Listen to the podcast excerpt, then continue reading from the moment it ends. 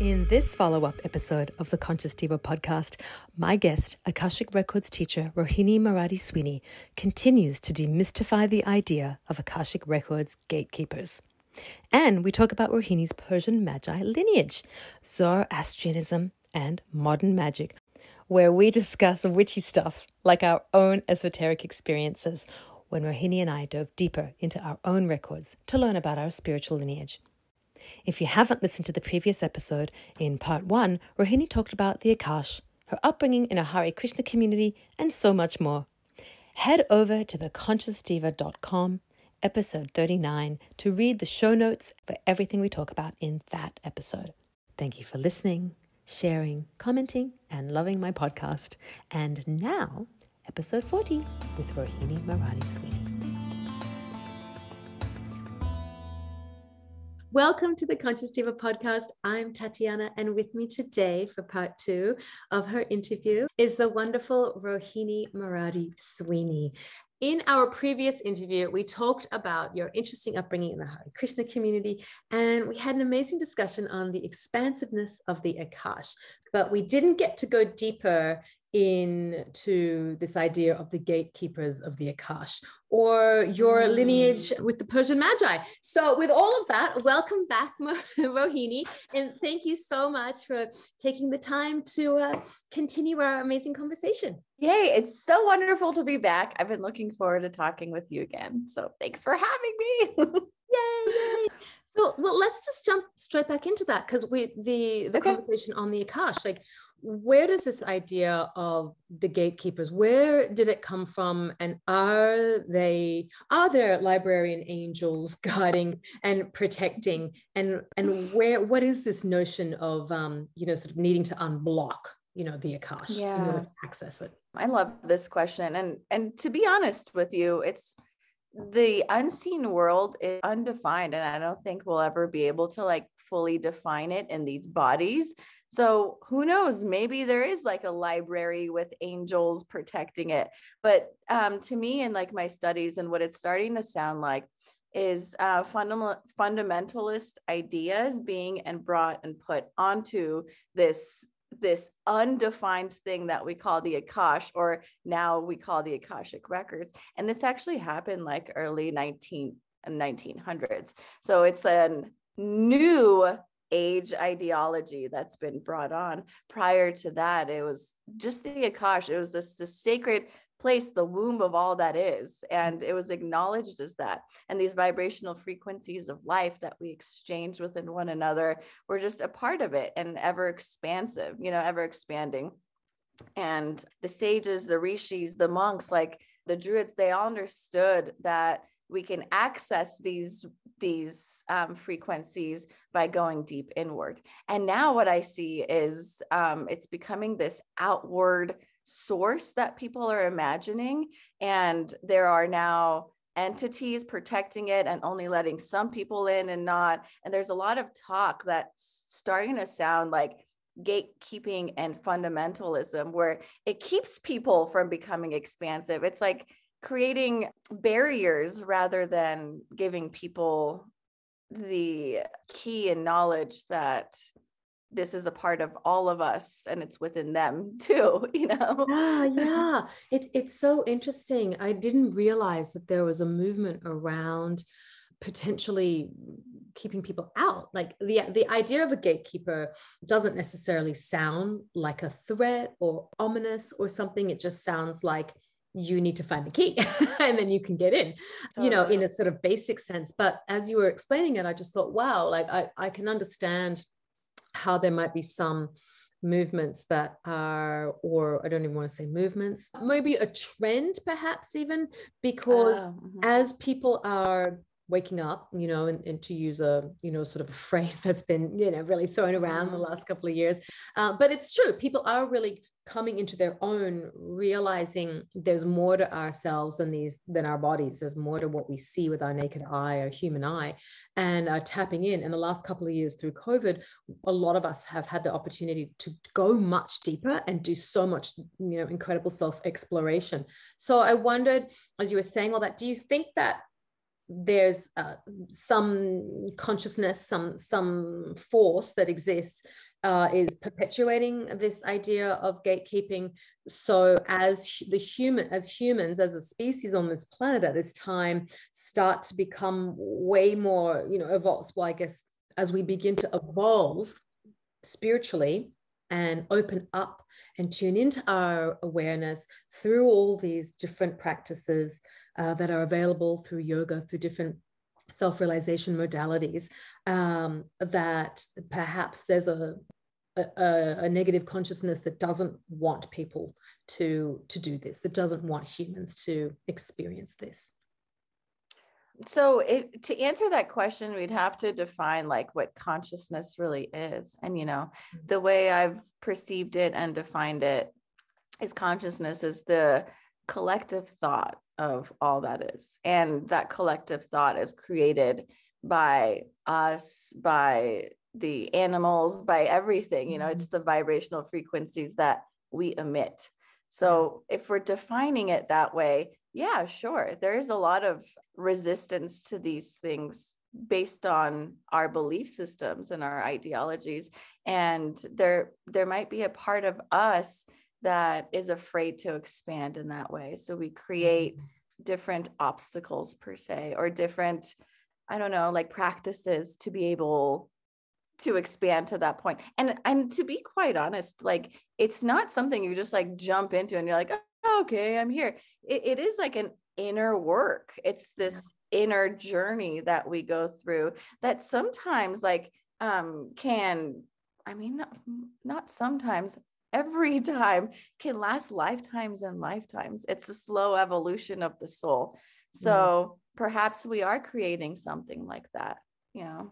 Well do you think that well first i'm going to ask you have you had any clients come to you and say i've encountered a gatekeeper. What do i do i actually have not the way I teach is quite different though. And, you know, I go back to the Tantra roots and Vedic roots of teaching where it's it's really an inward journey. And I don't have my students just like jump in and practice reading the Akashic records or whatever, or um, reading the frequencies of the Akasha is what I like calling it more.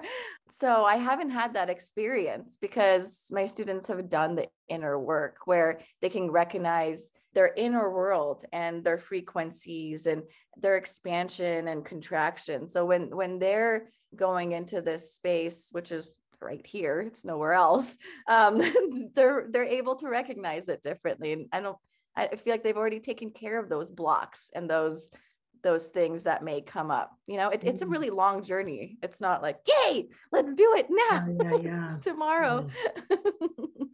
Yeah. Well and and do people realize that that it's because just coming back to this this notion of i guess guardians or protectors i'm i for you and i who have been working in this space and on ourselves throughout our entire lives the mm-hmm the journey into that space can be mm, I don't want to say easy, but comes more naturally, I suppose, yeah. in the sense that we have been practicing for so long, we understand uh, what needs to happen to cross over, to, to go into that other realm and mm-hmm. commune and and so forth so when and i guess what i'm trying to understand or have perhaps uh, paint the picture of from other things that I've from readings and, and just hearing people talk about these the gatekeepers of the Akash because I I never experienced that. I'm I've never been like what do you mean? There's like what gatekeepers? Like who are these gatekeepers? And that immediately creates this visual in the mind of literally gates right? Like like people yeah. think there are these pearly gates in you know in the sky when you when you leave your human form you go off these gates that you go through. And it's sort of like like for me that's what i visualize. I'm like mm, i don't know. No I, don't, I think there's some giant gates and there's a couple of entities be, in whatever form they choose to present themselves in standing there going you know you can't come in and you can. Uh, so can, is there like can you uh, expand on that as a theory i guess? Of course. To me it sounds like the gates of heaven or something like that. And i i think it's directly taken from just religious upbringings. I really do believe that where mm-hmm these people are allowed and these people aren't allowed. Um, if you do this, this, and this, then you're allowed. But again, like this really goes back to the inner work of of us as individuals too. I I really do think it's untrue that there are gatekeepers because I've never experienced it too, but that doesn't mean that defines like the reality of it. But from my understanding of the Akasha, we are the entities, we are the angels, we are the consciousness, we are everything that is. So, whatever is keeping us from something, um, from information, from expansion, is ourselves, really. Mm. So, that's what, to me, like it just sounds like the comfort of fundamentalist thinking mm. when I hear mm. there's gatekeepers. I like this explanation because it's like we're our own blocks. Yeah. We are the, the we are the reasons there's a barrier in our life. Uh-huh. And as it is with the hermetic principles, you know, as within, so without, that applies very much so with the Akashic. It's almost like if you're having a block in your real life, your material life, then when you go to go deeper, you will have, you will experience a, a block of a similar nature, yeah. perhaps. Yeah. As above, so below. yeah. You know what was interesting when you had said that, you know, we're talking about the gatekeepers, I, I wondered, wow, like, is mm-hmm. there, when I was referencing specifically like a negative consciousness, there, there can exist in the ethers just because yeah. of the polarities of good and bad you know good and evil and um, light and darkness like it exists everywhere not everything is just pure and goodness while you know no. all creation is pre- i think comes from a very loving place i think creation is of pure intent and and uh, wishes only the best for all mm-hmm. living beings i totally believe that uh, but i also believe that there's some sort of enigmatic force that we we maybe we can't identify it for a reason but I, there's mm-hmm. a lot of people on the planet that i think connect to that gravitate towards that and it's we're having yep. a war right now and there's lots of other things and globally when you look at what's happening in the planet there's all sorts of different pockets of stuff going on where it's possible that there's a force that comes from that consciousness that's purposely wanting to keep humanity in a veil, you know, and cloak yeah. so that they don't, so humans don't, you know, remember remember their who they are, you know, mm. remember their truth. Mm. And so that's why I was wondering, wow, I wonder if this. I mean, it makes sense what you how you explained to the gatekeepers that it really it's our own block that's preventing us from accessing what's there, our mm-hmm. own wisdom about ourselves. But I, mm-hmm. I also wondered if there's perhaps another type of of gatekeep cloaking or so to speak uh, mm. that could exist in that space so probably wow you know after you say that i kind of like see what you're talking about because i've never really thought about it much to be honest with you but wow you're right and that's like a mass control form but after you started talking about that i feel like there is probably some subconscious like mind control thing possibly happening for sure so okay so i'm gonna move on unless you want to talk more about that i, I wanted to no. so i wanted to move on to the persian magi because i think that there's so much to say about that yeah i wish i was an expert in this space too but i'll share what i can also who who are they how, how are you describe or tell us about your lineage your persian lineage okay. first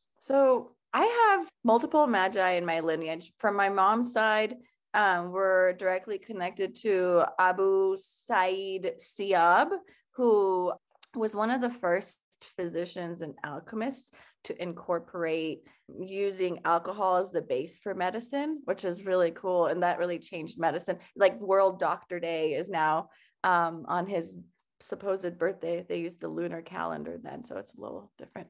But that's from my mom's side, and she has a lot of uh, royalty, like sultans and stuff, on her bloodline, which really weren't magi. Um, they were more the opposite of that, I would say.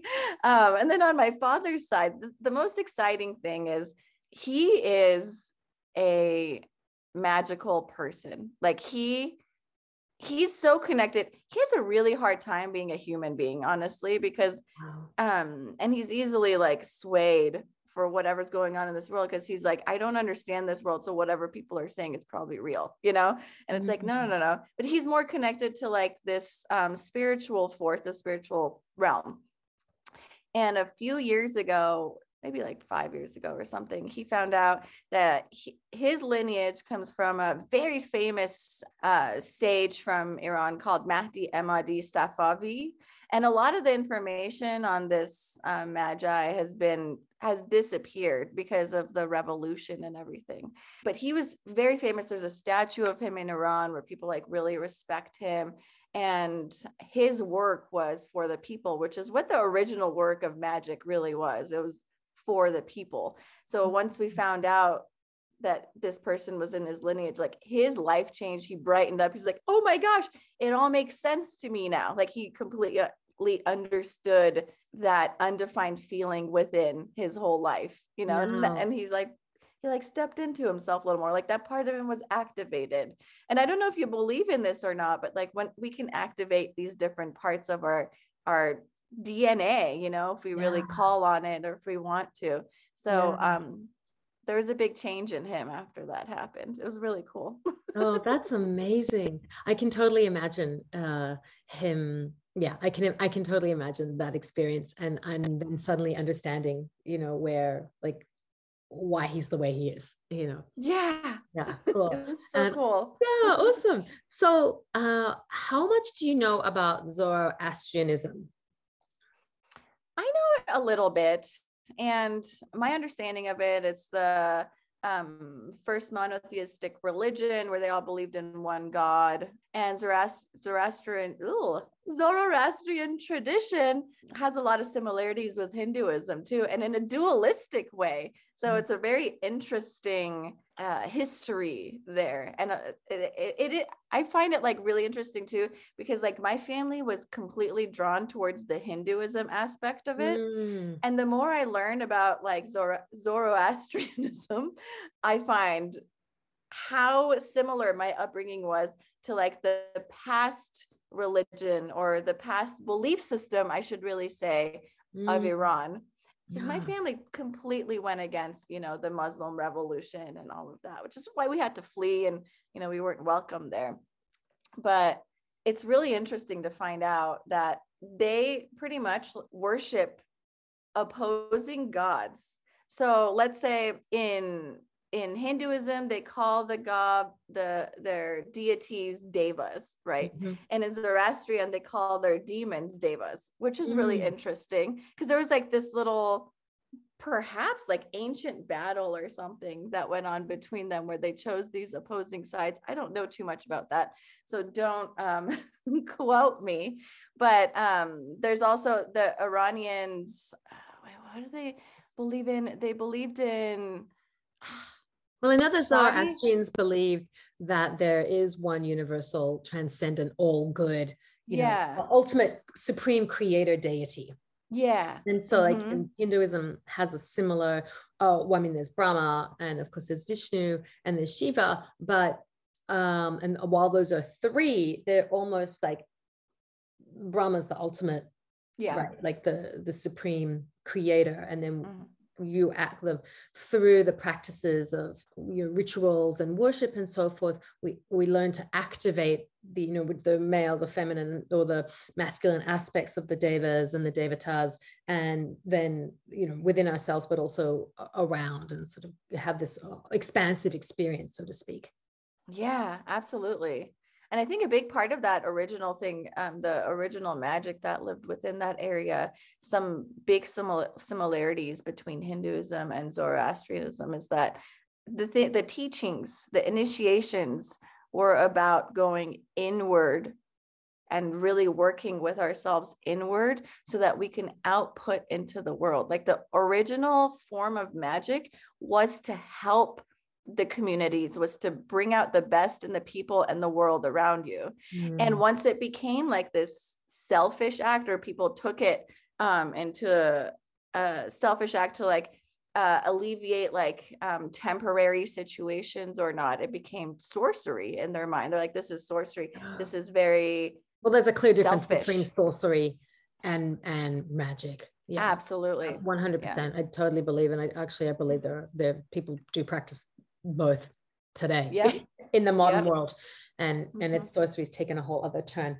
But when you were talking about this great battle, what I was thinking was that they're of the Mahabharata in the Hindu tradition, mm. because in that story there is a great battle that that took place. Wow, I, I see. I need to study more history about that, but it's so vast.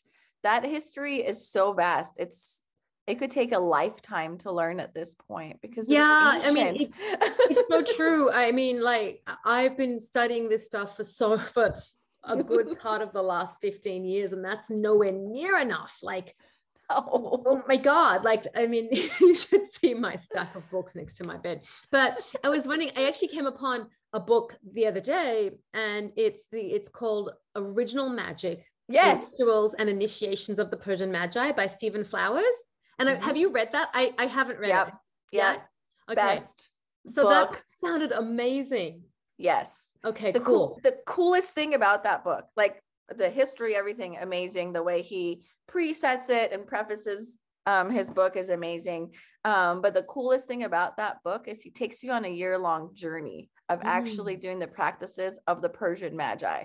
So oh, it's wow. It's amazing. It's really powerful. It's well, really what, what are some of the practices like? Do, do and do you you do have you experimented with them? Yeah, I have. I mean, a lot of the practices are very similar. Where um, there's a connection to fire using elements, using the um, holy string, setting up altars, working inward so that we can express outward. So there's a lot of similarities in that way. Mm. Mm-hmm. Cool. And then there was another book, The Magian Tarot, The Origins oh. of the oh. Tarot in the yeah. Mithraic and the Hermetic traditions. Have you heard of that one? I have. And isn't it, isn't that one by Stephen Flowers as well? Um, it is, but it is by Stephen Flowers, and I just thought, wow, like I mean, I I'm, I think I need to buy these books. yes, yes. Know, I actually, I have that book, but I haven't read it. Okay, and it's just okay. sitting. Like... yeah, I mean, I didn't realize the tarot, you know, was related to the the Magi and this sort of Medea traditions, and uh, I and and then the way he describes it as the tarot is a mythic map of the world and of its consciousness mm. was really amazing. I just thought, wow, this, you know, what a what a fascinating book. So anyway, well, you have it. You need to read it. And, and I, I, need to read it. I it. I have a whole stack of books too. Like constantly, I'm like, okay, this oh. one.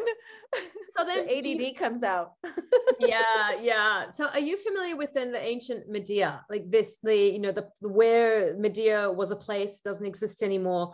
And actually I had to look it up. I had to actually see like where was it, you know, like it doesn't exist, yeah. but it's where, you know, the the Magi, I believe, came from for the Persian hmm. society. And and then when I was reading on about about the Magi, I didn't realize that there that there had a day really horrible story, you probably know, that there's a celebration day where they would kill the Magi and make it a sport once a year, or like some sort of annual celebration uh, to to get rid of of the Magi, essentially, which would make sense why a lot of hmm. them had to keep things, you know, their practices in secret.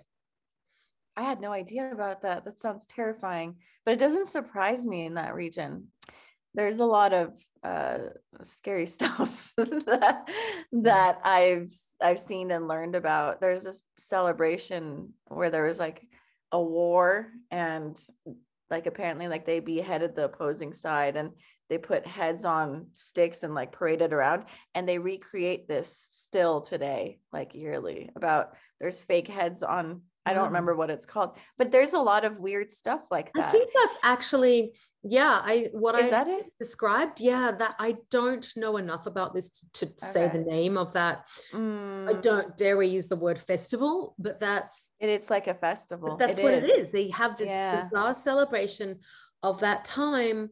Uh-huh. And I uh-huh. don't even I don't think they realized, I don't think uh, well, I might be wrong, but I, I would be shocked if people realized they were celebrating the killing of good people. yeah they probably had no idea. Killing of people And in it- general is bad but you know the killing of the magi is what they're saying. Yeah. And you know like uh, the the thing is that the magi's work was so effective that people saw it and a lot of people believed it to be sorcery of some kind. And this is where it's like what we call a witch hunt in a way you know and it's still celebrated. And the sad thing about that region is that there's a lot of information hidden like a lot of information has been destroyed and hidden and rewritten which i know happens all over the world. But that's the upsetting part is people are probably still celebrating it without any access to ever learning of its mm-hmm. origin or what it even is.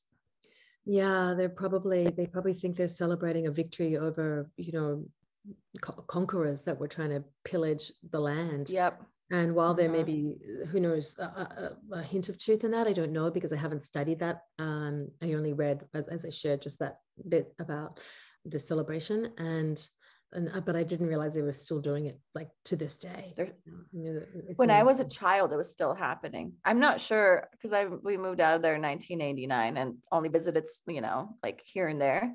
But when I was a child, um, I remember being at my grandparents' house and opening the door, and it's like a big festival of people walking and like hitting themselves with chains and like carrying. It was a terrifying thing to see, and I was very traumatized by it. My, you know, we stayed inside. My parents like it's a really scary thing. We're not going outside today. But uh, from my understanding, it happened until 1989 when we left. So who knows if it's still happening or not. wow that's awful let's bring everything up beat now yeah. yeah, switch the the tone and it's important to talk about those things you know of course but uh i wish i knew i i will definitely educate myself more on on that so i can understand what it's called and and you know more deeply uh have an understanding of this connection and what's going on today it's just for my own knowledge you know if that ever comes up again Me to too. be able to inform a person correctly i think is really important uh, or at least share some knowledge whether you know one's person's one person's view is never correct versus the other person's view right but you can always share what um, so that more knowledge can be spread and someone Totally. do what they wish with that information so anyway so with all of that what ha, in your own experience with your with your the knowledge of your family and and this beautiful lineage have you in through your own deep work experienced or had you know revelations and and can you share those yeah, of course. You mean revelations and according to yeah like Uh, what has come for you like in in a deep state when you're in, in meditation or or visiting the akash did you ask show me Yeah. you know teach me about my lineage teach me about my family or my bloodline and and and if so like what came for you Yeah, thank you. This is kind of fun. um because I rarely talk about the things that I've seen personally in there. So one of the one of the first times that I asked about my lineage was before we found out uh the name of the stage that we were in. But I saw okay. So what I saw um during one of my explorations is like not desert land, but like dry land nighttime with stars all above and i could see my hands because the way I, I receive information is usually through movie like visuals that move around.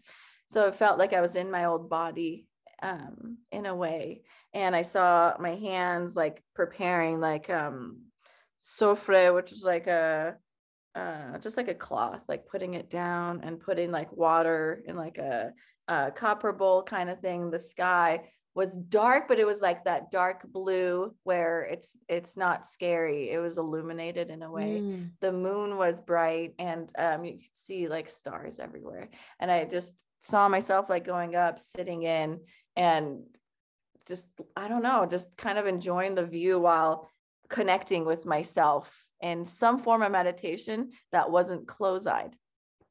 And i really didn't know what to make of it then but as you know life unraveled itself i started learning this could have been an ancestor of mine or like a past life where I did these practices that I'm doing now, which is something you mentioned earlier too. Why it comes so easily to some people is because it's been like lifetimes and lo- lifetimes and li- lifetimes of working these like um, muscles where we teach our new bodies how to do it again yeah. you know where the access becomes easier and easier and the going inward and the journey of like expansion becomes easier and easier throughout throughout lifetimes but that's what that vision really told me mm. um, was that you've done this before and now when i sit and I can just set up an altar without someone telling me how to. It's because I've done it in past lifetimes so many times and I know exactly what I need. And I, you know, just like you, it's like we know how to call in energy. We've done, our soul has gone through the journey here and taught itself through so many lives to be able to fully go inward and expand so we can experience life in this body more fully, really, you know? That's one of the um, biggest insights that I've received. And wh- when was that? That was, I mean, I know I'm trying to remember. It's really hard to remember after it happens. I would say that's probably like the third or fourth time I, I even tried to access the Akasha. I was in a very sad state. And what I try, you know, I sat and meditated for a very long time after Rishi passed. And the way I dropped in was very quick. And I was able to connect with my higher self, spirit guides, angels, whatever you want to call it, um, very quickly. And I would start asking questions very uh, regularly during meditation. I wasn't just sitting, it wasn't mindfulness meditation, it was more uh, mm-hmm. connecting. Yeah. And when I started when I learned about the Akasha and I started trying to connect in that way, it took me a really long time because I didn't really understand it. And a lot of it had to do with like the gatekeeping that we talked about earlier mm-hmm. and what I had read about the Akashic records and like how there are these entities protecting it and all that stuff. And that's why I kind of have like a ugh, rubbed the wrong way feeling about it. It's because that's the one thing that kept me from really being able to expand into that space and after I just put away all the outer information and went for the inner information, I was able to open up the records. And one of the first things I saw was just like, like, who knows if it's a god or whatever, but it was like the the closest thing that I could describe is that you know uh, Zor- Zoroaster is that how you pronounce his name? Like the founder of Zoroaster. Yes. Uh-huh. Yeah, um, it was like someone like him with like this hat thing, um, but in color. Wow. Um, and a beard. Oh, and, I can totally see that sudden, image as you're describing him. Yeah. Okay. like or like like I, connected. Yeah. Oh, I just got yeah. goosebumps on my arms. Yeah, that's the oh. first thing I saw. That's wow. this conversation. Did, did you know you were did you ha- did you have an insight like a feeling when you yeah. sat and closed your eyes to meditate that you were you guided to seek access to the akash or did it just happen organically? Like did you had you been thinking about the akash for some time or was it just yeah. like oh my gosh i'm in the akash what, oh, wow. I had been there previously but i didn't know what it was. Um, and once i learned about what it was it was hard to access it. And then once i let go of what i believed to be the akash was when i could intentionally sit and connect a lot easier um, so I did sit with intention mm-hmm. of this is I want to go to this space, you know, mm-hmm. and I was guided, like as we talked about, through Anandamayi Ma and the dreams to get to that point. Like this is where the answers lie for you. You need to go towards this direction. And I just I mm-hmm. followed all the tiny little breadcrumbs that were given to me, and none of it made sense at the time. And it's still they still don't, but they're still like slowly unraveling a bit. And to be honest with you, when I first sat to connect to the Akash, my intention was that I would connect with Krishna or Rishi or something like that, or Anandamayi Ma, someone like that, where they they were waiting for me. But it was not that. It was my actual lineage that was waiting for me. And it it's been surprising wow. in that way because I have pushed it away my whole life. I've been disconnected from it.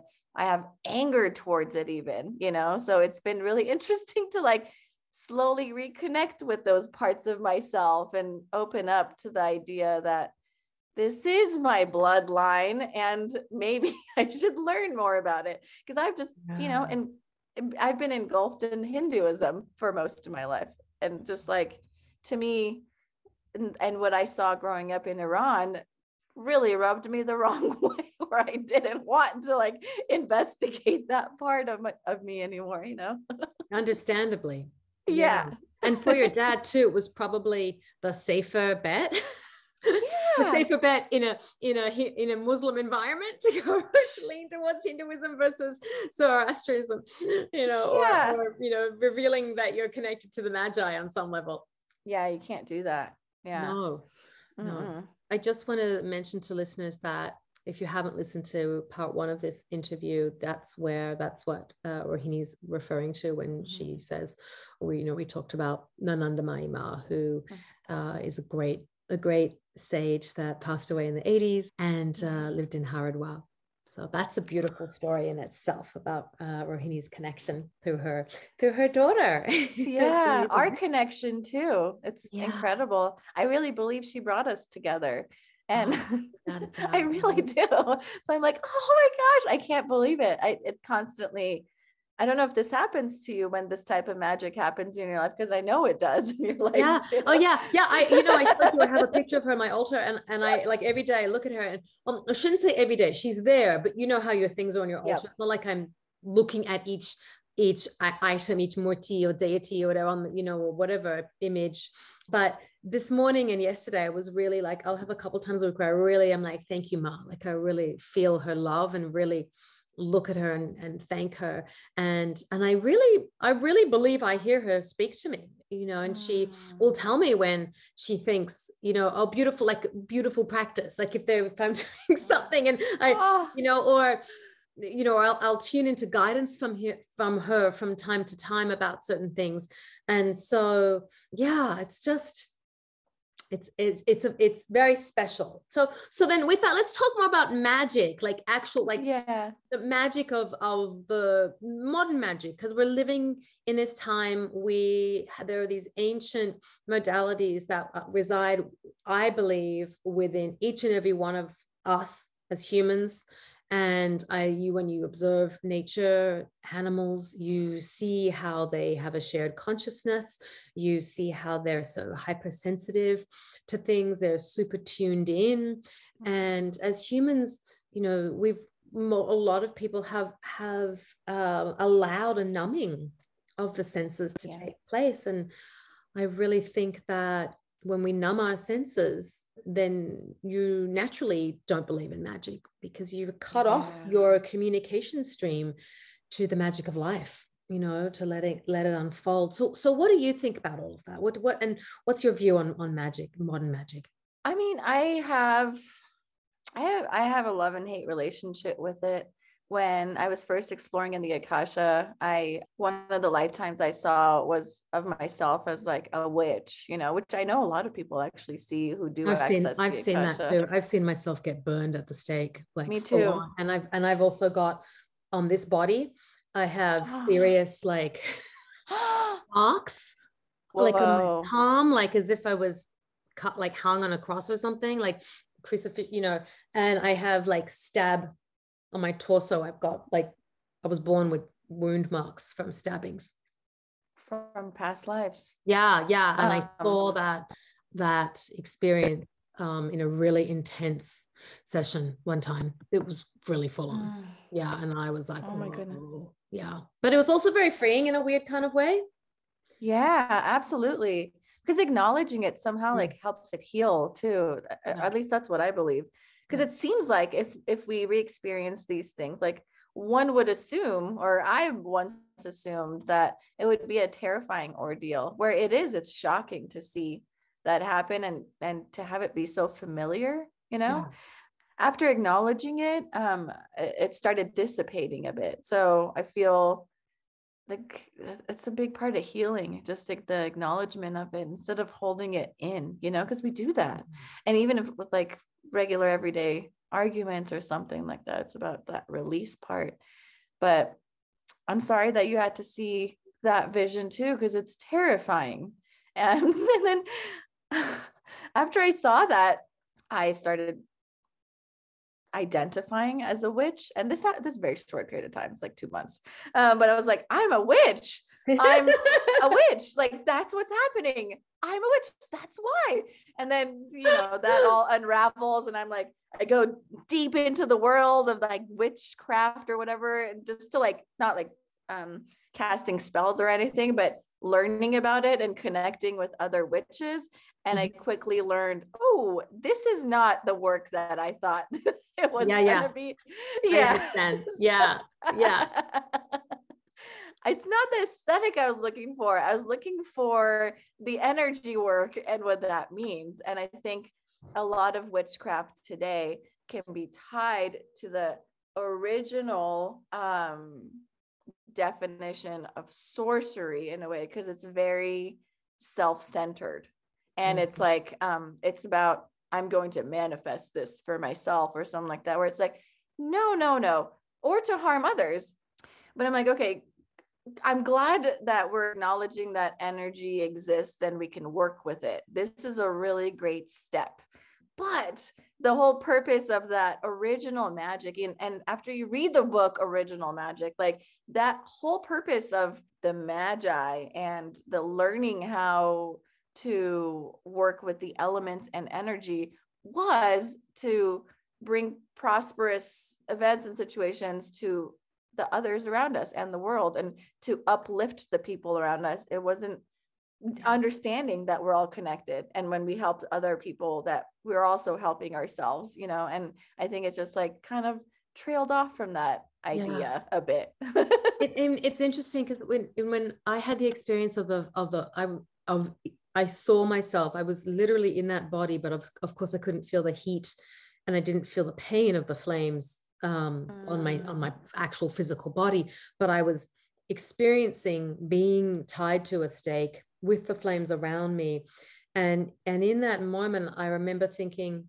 these people they don't understand what they're doing yeah. these people are afraid and they don't understand what they're doing and and it wasn't like and calling me a witch and as and it's interesting you you described it uh, uh, or connected it to sorcery because in my teacher's tradition in the Nepalese caste tradition, uh, shamanic tradition in Nepal, and actually parts of Tibet too, they, if you say the word witch, they think you mean a sorcerer. They don't, uh-huh. you know, uh-huh. they're not uh, connecting it to Wicca or you know a nature-based practice or uh, more positive Western descriptions of the word witch. They really see it more as a as a sorcerer. So if you go to Tibet or Nepal and you say I'm looking for a witch, they'll they'll actually think you're looking for like you you're looking for somebody to help you cast bad spells essentially yeah. so he was like be very careful like don't you know you never want to be mentioning this and and if you do kind of like lightly, jokingly, sort of, you know, um, don't go to Nepal and tell people you're a witch. so wow. I thought that was that was interesting. But it in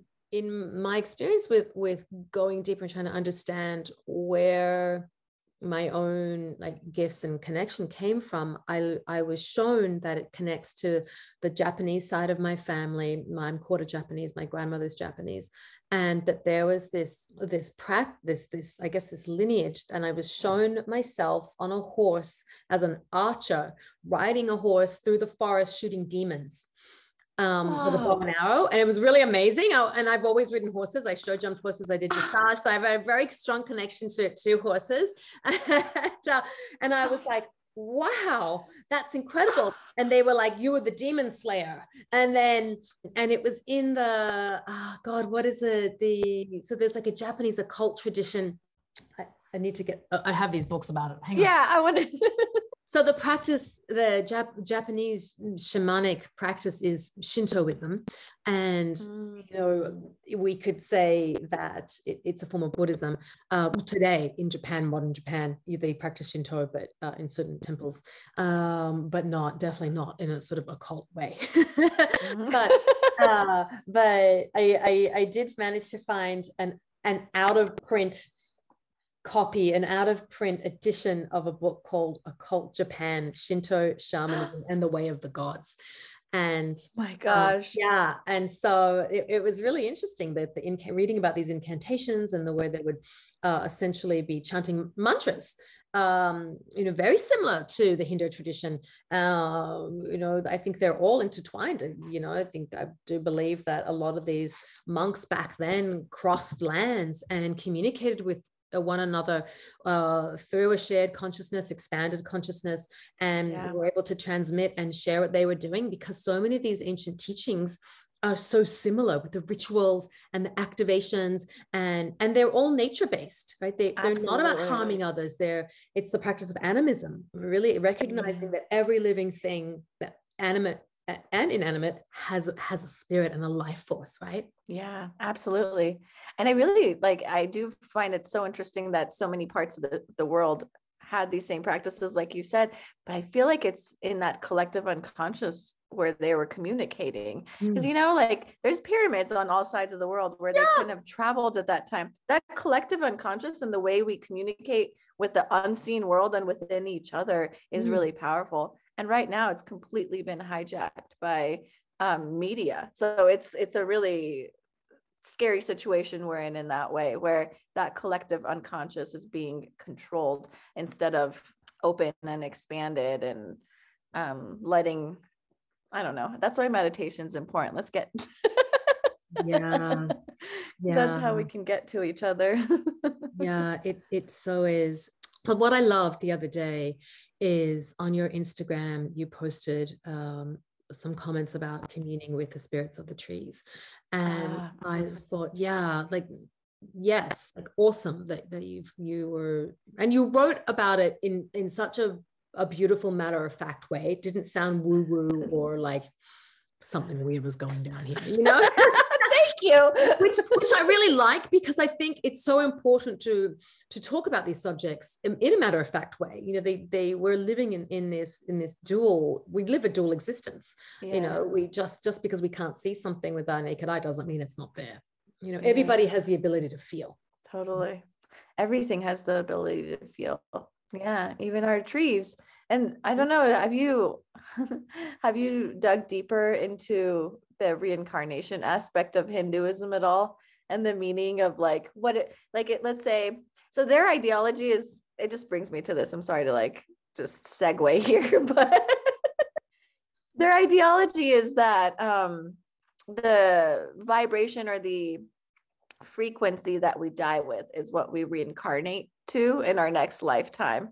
And when we're living in this like egocentric, um, look at me, very self centered state of frequency, if we die in that frequency, then we're reborn at trees so people can look at us for a long time which mm. is really i have always thought that was a really funny funny way of telling it i don't i don't know if it's That's true or so not, interesting i i have not explored that i haven't come upon that that that writing either. Specific. yeah, no, I haven't. But but I, you know, I live in a forest. I'm on 10 acres in a forest. So yeah.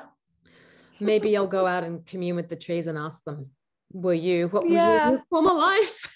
Yeah, show me your past life. You the form of a tree, the consciousness of a tree. Do you remember ever yeah. being a human? Who knows? You know? Yeah. Depends how, it's how beautiful. young or old the tree is, right? Like I think a very old tree probably wouldn't necessarily have that because, um, mm. You know, like in the redwoods where the where the trees are can be hundreds of years old. I think maybe that yeah maybe that wouldn't be the same because I often feel there's like a real wisdom coming coming from the trees. Absolutely. But maybe the purpose of that, of like reincarnating into that form is to gain the wisdom too, you mm-hmm. know?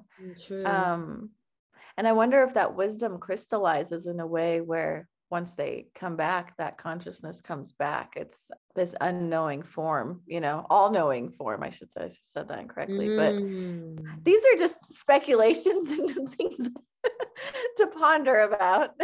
yeah, yeah. But, I really had never, it, it, hadn't occurred to me before, but I think that it's something, it's definitely a, a question worth pondering and, and asking, you know, putting out there, yeah. seeing what, what comes, you know, because you never know. Yeah. You know, until you yeah. ask.